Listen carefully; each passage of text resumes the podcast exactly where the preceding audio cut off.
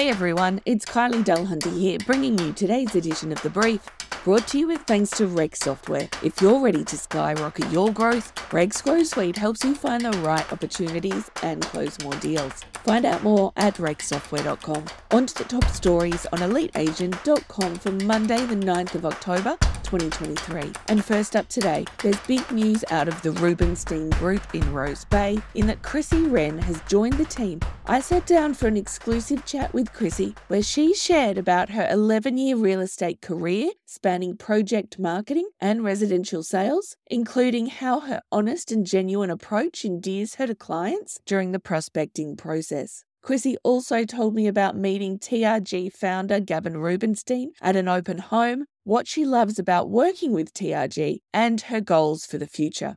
And in today's feature, Elite Agent Managing Editor Samantha McLean sits down with Jonathan Creek. Only this time, it's Jonathan asking the questions of Sam on his Spring into Action podcast. The pair chat about all things AI in real estate, including how you can use it to streamline your operations, better engage your clients, and ultimately do more business. And remember our AI powered agents workshops? Well, don't forget to sign up for our new dates in Canberra, Adelaide, Wellington, and Auckland because Sam is the OG when it comes to this stuff. And her full day accelerated workshop will seriously change your business. And no, I'm not just saying that because I have to, it's true. You can register at eliteagent.com forward slash chatgpt. And in Brecky Browse, we head across to Perth where listings are at a 30 year low. According to REIWA, there are fewer than 5,000 homes on the market right now, and prices rose 1.3% last month to a median house price of 570,000. And get this, homes are selling in an average of just 9 days. That's quick. And up next, the Forbes 400 has dropped for 2023, and we take a look at the top real estate billionaires that made the list, including Donald Bren, who,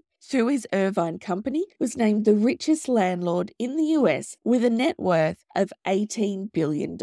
That's up from 17.4 billion last year. And we also examined CanStar research that says 69% of homeowners can't afford another interest rate rise. And make sure you check out anything else today in the written brief for a quirky must know fact about the telephone and how it relates to real estate. And on that note, today's quote of the day comes from inventor of the telephone, Alexander Graham Bell, who said, Concentrate all your thoughts upon the work at hand. The sun's rays do not burn until brought to a focus. And we think that's pretty apt because more often than not, multitasking doesn't actually make you more productive. Okay, that's all I have for you today. Keep listening out for more of the Daily Brief and subscribe at our website, eliteagent.com forward slash the brief. And as always, we're wishing you a productive day.